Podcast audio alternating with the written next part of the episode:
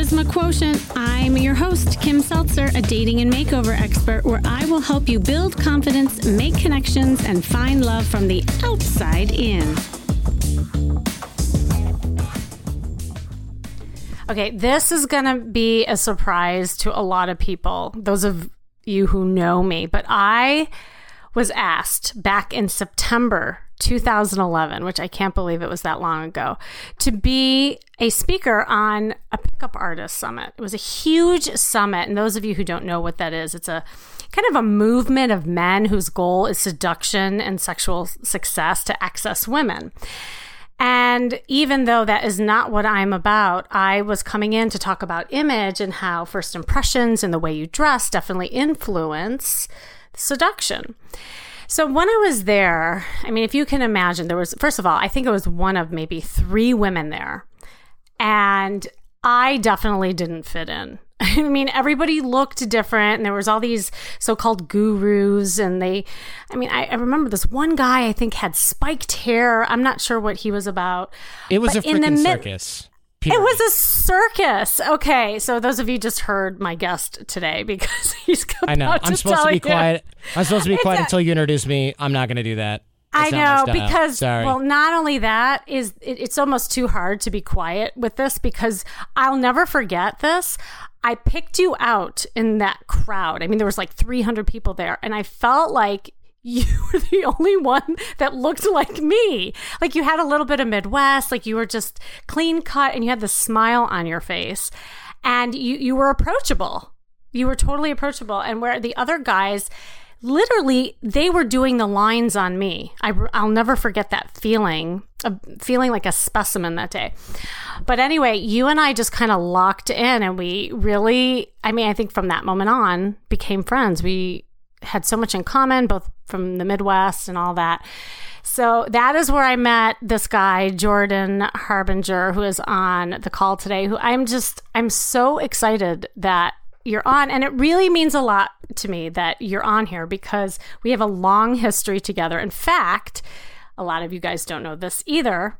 Jordan and I had done a show together. Do you remember this? Yeah, of course. I was just talking about this with my producer Jason, who's also helping us with the tech today, and it was it's funny because I was like, "Oh, so good, Jason." He's like, "No, it was awful because it was so long ago. We're much better broadcasters now that we can't release it. It's so bad." It was that. It was that. But I think the subject matter was really good. It was called Full Disclosure, and we had guys calling in with dating problems and you know, you had kind of the guy's response, I had the girl's response. So I really, I mean, I liked the subject, but I agree with you. And now, if you guys listen to Jordan's Art of Charm podcast today, I mean, it, it's kicking butt, by the way. Like, I'm so proud of you. You're what, the top 50 podcasts on iTunes? Yeah, top 50, top 100, depending on the day when you look. And yeah, we've got almost 4 million downloads every single month. Oh my gosh. And I knew you then. I'm I'm just like that's awesome. yeah. now I'm kind of like, why do you keep bringing up that thing we went to? But it makes sense. That's how we met. But I'm also like, uh, we went there and there were guys there with pink hair and pink Mustangs to match cars that matched their hair on purpose.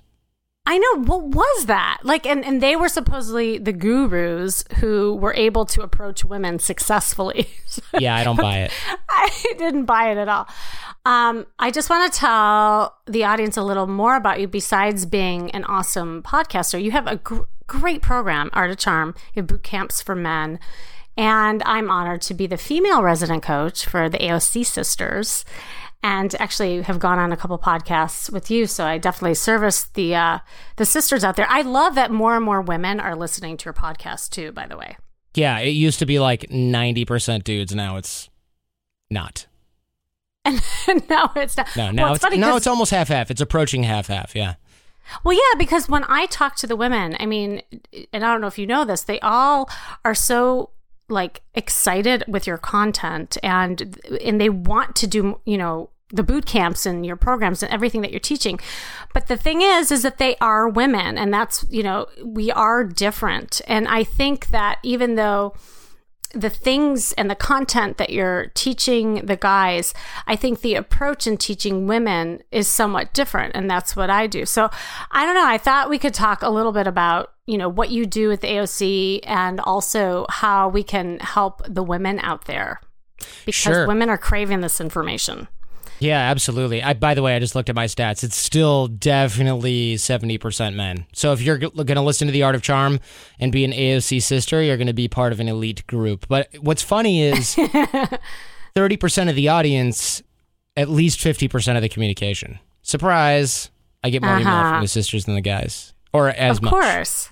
Yeah. Of course. And what are they saying? Like, what are the number one thing that they're asking information? There's a for? few different pieces. Some of them are, are like, this is great. I love this because I'm a fly on the wall. Others are like, okay, this is unisex, which I agree with. So they love it. And then there's still a smaller minority that listen going, okay, I wanted to hate this and write to you and be like, you're a terrible person, but I've been listening for longer and it's amazing. And now I'm a fan. So we do attract a different sort of type of person who's interested in growth and moving forward and learning.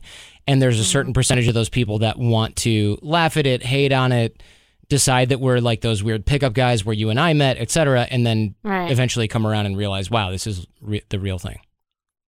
And it it's it totally is. And you know, when I work with the women, when I get my hands on them, so to speak, you know, there is so much more. It's not just about the pickup line. I think the thing that I'm discovering, and this is what I wanted to talk to you about, is how like how people can really be more vulnerable when it comes to expressing themselves, when it comes to connecting with others and communicating. And this is what the women tell me. They feel like a lot of times guys aren't authentic in the way that they communicate. And I wonder, like, you know, because guys are so used to having a formula and wanting the, you know, how how to do something like that. And when women are receiving it, they don't think that guys are always being authentic. But the the truth of the matter is, guys are trying to learn the same thing as women. I know this because I work with guys too. So um, I don't know. I I wanted to really talk about authenticity and vulnerability both in both sexes but here's the thing that, that i want to ask you when were you always the guy that you are today before you did this whole thing because i know you and i have kind of talked about this and it goes along with what we're talking about being authentic kind of a complex question right because the question is did i always act this way or is the well is the question did i always act this way and behave this way or is the question, was the person that I am now always behind a wall of other crap that was programmed into me that I did to fit in, et cetera, et cetera? And the answer is yes and no. I was definitely reserved, shy, quiet, didn't didn't express my personality, was less expressive back in the day, especially as a kid, because of fill in the blank, social programming, social anxiety, growing up as an only child, like uh, introversion, whatever, tons of reasons However, of course, everyone grows as a person. So would I have been, would I have, all things considered, grown into this particular person that I am now? I don't think so, if I think about it honestly. I think that who I am today is a deliberate mix of the results of choices that I've made over the last over my entire lifetime, but of course, especially over the last 10 years when those choices became deliberate instead of just going with the flow or not paying uh, attention to the skills that I build with people and things like that. Does that make sense? Yes, it totally makes sense. And that, that's exactly what I was going for because I know you and I have talked about that and we've all had journeys, right? And I know, like, with my divorce, that was like a kick in the butt for me. You know, I, I thought I was living a, a certain life until that happened. And sometimes adversity you know, really kind of kicks you in the butt and makes you realize some things about yourself. And what was funny to me is that when I started opening up about my situation, all these other people came out of the woodworks. People who I thought was like seemingly happy in their marriages. And, you know, it's funny when you start sharing things about yourself and, and really kind of allowing people to feel you and that's when all the magic started happening too with friendships. I actually had more intimate relationships with my friends than I did ever before. So, yeah, I wondered if that had happened to you, especially with what you do right now. So, like, what helped you? Well, first of all, I started working on Wall Street, right? I, and and this is sort of the mm-hmm. beginning of the story, but also not quite the beginning. So I started working on Wall Street, and when I was a kid, I went to school and I kind of coasted through high school because I was able to study a little bit, and I was I don't know, I would say like a fifty one percent kind of kid in terms of being smart. So I was able to to fake it till I made it through high school. Then I got to college. Everybody was smart, but they were all busy drinking their faces off. And I had spent a year as an exchange student in Germany doing that. So I was over it. So I was able to outwork all those people. And then when I got to Wall Street, as an attorney, or sorry, I actually skipped law school. Of course, I got into law school. A lot of people were drinking. A lot of people didn't want to work because they were really smart, the smartest that mm-hmm. they had in their school. Because I went to Michigan, which is a decent law school. So a lot of people just didn't want to compete, so they didn't work, or they thought I can coast through it. So I worked really hard there, outworked everyone. Got to Wall Street, realized, oh my god, my competitive advantage is neutralized because everybody works hard and everybody's smart, and I'm screwed. So I decided to focus on people skills, learning how to create and maintain relationships and things like that. And that became something I just dedicated my life to. And sure, in my 20s, I was like, oh my gosh, this works on women too. Let me focus on dating. And then I kind of came full circle and was like, uh, okay, I got that part on lock. Let's go back to the original intent, which is persuasion, influence, reading nonverbal communication, body language, etc., negotiation tactics, things like that, that are social science, behavioral economics. Those were the things I was really interested in. So, of course, once I left Wall Street, first order of business. Oh, and by the way, I left Wall Street because, yes, one, the economy tanked, and I was working in mortgage industry. I was a, was a Wall Street attorney, so I was doing finance based on things that don't exist anymore because they were a terrible idea in the first place. And I really took what I'd learned then and ran with it, and started the Art of Charm podcast with my business partners AJ and Johnny, and that had been growing slowly. And being new entrepreneurs, we're like, oh, yeah, this is going to take a year before it takes off because it's fine. And we already had a bunch of business and we are doing okay. This is 10 years ago, by the way. And we just kept at it. We kept at it and I never went back to law because I had to make that choice, right? What's my what's my next move? Do I want to be somebody who gets another job that I don't like, or is this thing that I've become obsessed with that so many people are finding useful? Is this really my, and I hate using words like this, purpose or calling? And, and it turned out to be the case, at least for the last decade. And so I really threw myself into with AJ and Johnny here at the Art of Charm and our live programs and on the show, learning everything possible about those aforementioned subject areas of nonverbal communication, persuasion, and influence, and, and the associated areas that go along with it. So that's been the focus of study. It's been the focus of the Art of Charm podcast. It's been the focus of the interviews with 99% of the guests that have been on the show. And that has been the strongest lever in my entire life. I met my wife through this networking. I've created my business through this networking. I can't overstate how life changing it's been for me. And I don't expect everybody to dive headfirst into the study of this. However, anybody who ignores these particular skill areas is just being willfully ignorant of the secret game being played around you. Does that make sense? So if you kind of go, well, I don't need to know this, or oh, I don't care about networking, or I don't care about building relationships, you're really just opting out of the game that everyone else is playing in order to get ahead. And you might think, well, that's what I want because I don't like that whole who you know thing. That's fine, but you're losing. You can't not play the game. You can only, you're still in it. You're just not earning any points. Does that make any sense? It's like it you're still totally in the race, but you're not sense. running. Yeah. It does, but then how okay, so here's my question is you when you're a lawyer, you you have to have certain skills to persuade people that you're right. Correct? correct. Like Okay. So you had a certain skill set and you knew that there were certain things that you had to do to persuade people. So how did you then like segue from that life to being more like authentic where people really can feel you. Like how, where where did that happen? Was there something that kind of crossed over for you? Because i know that must have been a struggle. Well I can't imagine. it's interesting you should ask that. There's an assumption built into that that is totally reasonable which is that lawyers somehow learn people skills including persuasion and influence either in law school or on the job. And maybe they learned it on the job. You certainly, I certainly did not learn it in law school. You might learn mock trial stuff or whatever, but you don't learn that. And the other assumption that's built in there is that being persuasive is also not being authentic. And I disagree with that. And I'm not right. That's yeah. I disagree. I'm glad you that. mentioned that. It's kind mm-hmm. of like those people that say, and I'm not pointing any fingers at your audience or, or even my own, that say things like, well, I don't want to work on my social capital or my networking skills. I don't want to work on my charisma because it's fake. Well, not really.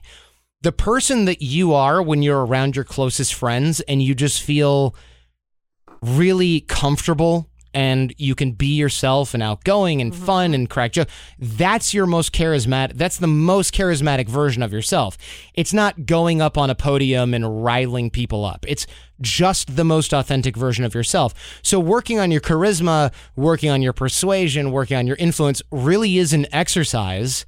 It really is an exercise in just becoming more authentic. So charisma, persuasion, influence, aside from some of the little tactics like reciprocation and things that we talk about on the art of charm a lot of the time. Really, mm-hmm. these are not separate things that are, they're certainly not opposite. They're certainly not opposites, but not only are they not opposites, they are essentially the same thing, almost without exception.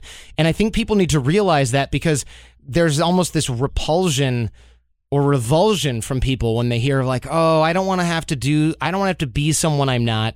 You're not. We're really this is not an additive process where we're saying add this layer to your personality, add this little wing ding to your persona, put on this little social mask. We're not doing that. We're removing the crap that's keeping you from expressing yourself, social anxiety, social programming, little uh, customs and, and cultural stuff that you were raised with that's not serving you. We're removing that. So we're not adding to you. We're taking away things that are inhibiting you. And that is a massive difference that is worth noting here because once you realize that, then you can stop feeling like you're being fake. Because really, you're being fake it. when yeah. you're not doing this stuff, when you're not being the best version of yourself. That's when you're inauthentic. Not when you're well, not when you're doing everything that, that you would do if you were with your sister and your best friend. That's authenticity. It's so true, but I think that is really hard for people to understand, you know, like when they when they hear that. And all the research says and obviously this podcast is called the the charisma quotient because I believe that this is the connection to everything, to opportunity, to love when somebody is charismatic. But charisma isn't something you're born with. This is what a lot of people don't know. It is something that is learned. And sometimes people have people in their lives that influence them in ways so they learn some of these skills. A lot of times they don't. So it, it's true. And I'm glad you're highlighting that because I hear all the time, oh, that person's being manipulative or they're not believing it. Oh, so yeah. I just I, have a question, right? I, I just want to, I apologize for interrupting you, but I got an email today from somebody that said, hey, I just heard one of your, I mean, they said your show on influence. I was thinking, okay, which one of the 900 plus episodes as of recording? but it said, like, right. don't you, this is morally bankrupt. You're sharing company morally with, and I just thought, you can say that right now, but it's so absolutely asinine and ridiculous to think that somebody who works on themselves in terms of how they present to the world is morally bankrupt in any way. Another note that I want to make before before we move on is I you said that's part of being charismatic, finding the key, you know, the key to love is being charismatic. I want to I very much want to separate the idea that being charismatic is the same thing as being outgoing because right now there's someone listening to your show who's going, oh no, I'm never going to find love because I'm not charismatic because I like reading and being quiet and having coffee in a cafe. It's not the Good same point. thing. It's yes, not the same it's thing. Totally not the same thing. And you know, in in what I teach people, I look at three things that are part of charisma. And I know that you do something similar, but with women, it's something that they can hear. And that is looking at the way people express themselves, their emotional intelligence, their social intelligence, the way they, you know, manage relationships and interact. And I have a third piece, which of course, be, being an image consultant, style intelligence is what I call it. And the way that you, you know, present and, and your style, your first impression expressions, your body language. And so, yeah, you can be a very quietly powerful person. You don't have to be that gregarious, outgoing person. So I'm glad you mentioned that. I have a question. So, did you, was there ever a time that somebody found you not authentic and not vulnerable enough? Like they kind of called you out as being manipulative? it's so rare because I think the fact that one, I self deprecate in a very normal way without even thinking about it. Two, I share vulnerability all the time. I, I think one thing that a lot of guys don't get, especially, and I'm not singling out guys only, but a lot of guys, especially, they they think that being strong means being like alpha, bro. You know, oh, don't show any yeah. vulnerability. But the truly strong person is not afraid to put down the shield and say something like, and I'll do this in front of a group of people if I think somebody else is feeling uncomfortable because I like to create that consensus. But especially if I feel it, I'll, I'll uh, I, there was recently I was in a meeting with a uh, a bunch of Hollywood types, and we were going over something for the art of charm, and there was a word in the agreement that we were reading, and I went, um, "Excuse me," and I, I wish I could remember the word because it wasn't that complicated, but I was like, uh, "What does this mean?" And everyone paused, and then three people were like, "Yeah, I actually don't know what that means either." And everyone kind of had a chuckle because we had to look it up. The entire room, there's like eight or nine people in there, had Oh no my idea what it meant, but nobody wanted to say, what does that mean? Because they didn't want to look like they didn't know that vulnerability. They didn't want to showcase that. So that was something that I thought was quite interesting. And what that shows for our purposes here is that the strong man and the strong person is not afraid to showcase a little bit of vulnerability when it's authentic, when it makes sense. And It's so true. women are really good Yeah. at seeing this too. The guy who's like, "Yeah, I'm tough. I can beat up anybody," and then there's a guy next to him and goes, "Yeah, not me. That guy looks really scary." It's immediately more comfortable, depending on your social. Well, actually, there's a few there's a few factors here, but m- for many slash most women, the person who's expressing themselves honestly is going to be more attractive. Which is, if guys knew that, well, we'd be dealing with a whole different set of behavior, wouldn't we? It's so true. I was telling, I was coaching a woman once. I'll never forget this. She was so, she had so much social anxiety going to networking events, and we were working on this. And always, and, and this is true for the most part, things that go on in your head is always bigger than what is. And so she had this kind of thing in her head that everybody was staring at her, everybody knew each other, and she felt like a little girl. And I said, so when you feel like a little girl, what what does that do for you? And she's like, "Well, I feel like, you know, back in junior high when everybody knew each other and I felt excluded." I said, "What if you said that?" She's like, What? I said, What if you actually went to this networking event that you always do and you said that exact thing? That sometimes when I go to these places, I feel like I'm back in junior high where everyone knows each other. Hi, my name is Betsy. And she's like, Oh my God, I, I guess I'd feel exposed. But you know what? She did it. And she came back. She's like, Kim, that worked like a charm. and I said, Why? What happened? She's like, Well, I just was real. And I told people that I was kind of nervous because everybody knew each other. And I felt like I was in junior high again. And she totally got included. The networking event was the best she's ever done. And so, to your point, the person who is the most vulnerable and real is the one that's usually successful. So that was really Of, co- of course. And and the other side of that coin is you're not freaking fooling anyone anyway, most of the time. So exactly. and I'm saying this from a guy's perspective. You know, when you're like, yeah, bro, I don't even care. It's like, ah, you totally do. And uh, by the way, do you have profanity on your show or not really? Now we do. Okay. Because there's this you. there's this common refrain among guys where it's like, yeah, I don't give a fuck. And I'm like, yeah, you do. You give Yeah, so you many do. you give so many fucks that you can't even be yourself. You have no idea who you're showing up as right now. You can't you can't even express yourself because you're worried because you give every fuck that you can muster is given. And that but the whole thing is like, yeah, I don't even care. Whatever, I don't give a fuck. It's like, ah, man, that whole But that's persona. just a defense. That's a defense. Oh, of it's course. a coping mechanism. But you know, nobody because buys it. Fear of rejection. You're not even- buys it. Yeah, nobody buys it. You're not Yeah. fooling yourself. The only person who's finding it attractive is like this 14 year old girl at the mall, right? Who doesn't know any better.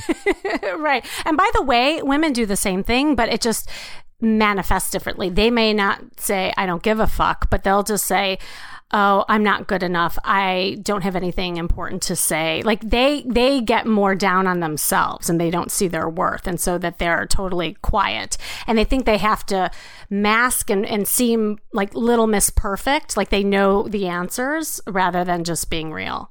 So it actually is the same for men and women. It just i think manifests itself differently. That makes sense to me I mean, some of the things that you mentioned, well, first of all, with your journey and also what you teach at the Art of Charm, is that it was it's helpful to understand, first of all, people skills, just in general, just have an awareness of that. And then also how to translate that into maintaining relationships. And the other thing that you brought out, which I think is really important, is that being persuasive is authentic that it doesn't mean that you know just because you're persuasive that you're that you're being manipulative or not authentic.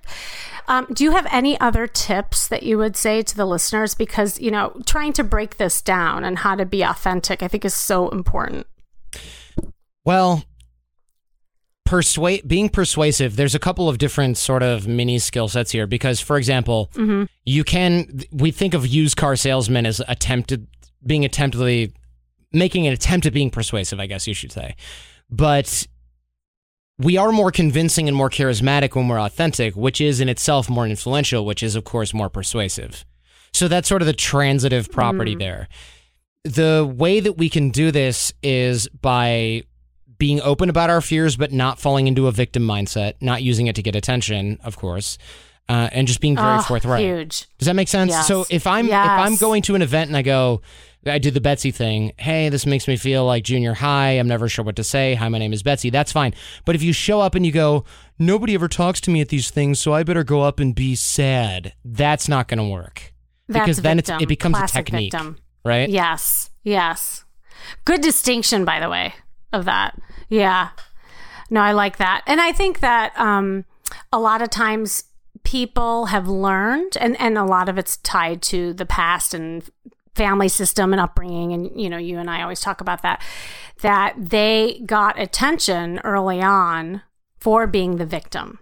So then they translate well that's how I can be successful in networking because I don't know how, you know to be vulnerable and really show up in an authentic way is either too scary or foreign to me so I'll just default to the victim right? So that's really important when it comes to you know learning this stuff. Okay so that's good. Any last words of wisdom jordan harbinger? No i mean the, the idea that you're talking about here that we're talking about here with authenticity persuasion influence this is a whole field of study that i've done for a decade. And mm-hmm. while i may interview a lot of people on the art of charm that have seemingly not much to do with this I've dedicated my life to the study of this stuff. So if you're really interested in working these issues out, coaching is a great way to do it. Also, really dive into it. It's worth the pursuit because I know a lot of people think, oh, I don't want to do that just to find love because once I find love, I won't need it. This will impact every single area of your life, whether it comes to everything your love life and relationships, your business life, the relationships you have with your friends and your family. It is absolutely worth a deep dive, possibly working on mastery, but I don't want to sell people on that because it scares them. But mm-hmm. there there is no amount of time that you spend learning about yourself, learning about persuasion, influence, body language, nonverbal communication, the way you sit, stand, walk, and talk, and your inner monologue. none of that will ever be time wasted. Well put. And for the men out there, make sure you go to Art of Charm because they have amazing programs. And for women, contact me. And we pretty much teach very similar things, but just in a different format. So I have one last question for you. When I met you back in 2011, was that authentic or were you trying to persuade me to be your friend?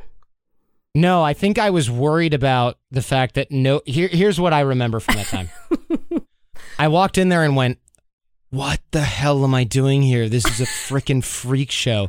And then I, know, I saw you and I got introduced to you via someone else because you smiled at me and I was like, who is that? Because you were like not a dude with pink a pink mohawk. And, and then, I was like maybe one of four women. Yeah. Oh, mm-hmm. yeah, if that. And then uh, I think some mutual friend was like, oh, I'm this, per-, or maybe you introduced yourself. I can't remember. And then I said whatever I said and that was definitely not a technique. I I literally think what I said was, "Hey, you're one of the only non-weird people here." I know. So we should hang and out. that was totally authentic, and that's what I felt. Yeah, So, that was not a Matt- technique. That was me going, if you're weird, I'm literally going to walk past you and go out the door because I see the road right now. I just have to climb that gate. Yeah. But do you see how that how like I just everybody listening that was a total like real moment. It was completely like there was there was no technique there. There was no like persuasion. so I felt that obviously and and we're still friends today and just went to your wedding. So that stuff That's right. You went to my wedding. Yay!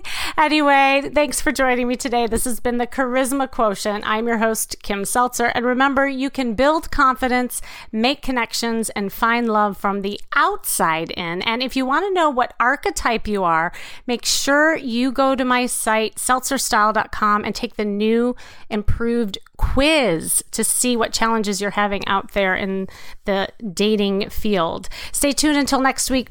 More tips on how to feel and look fabulous every single day.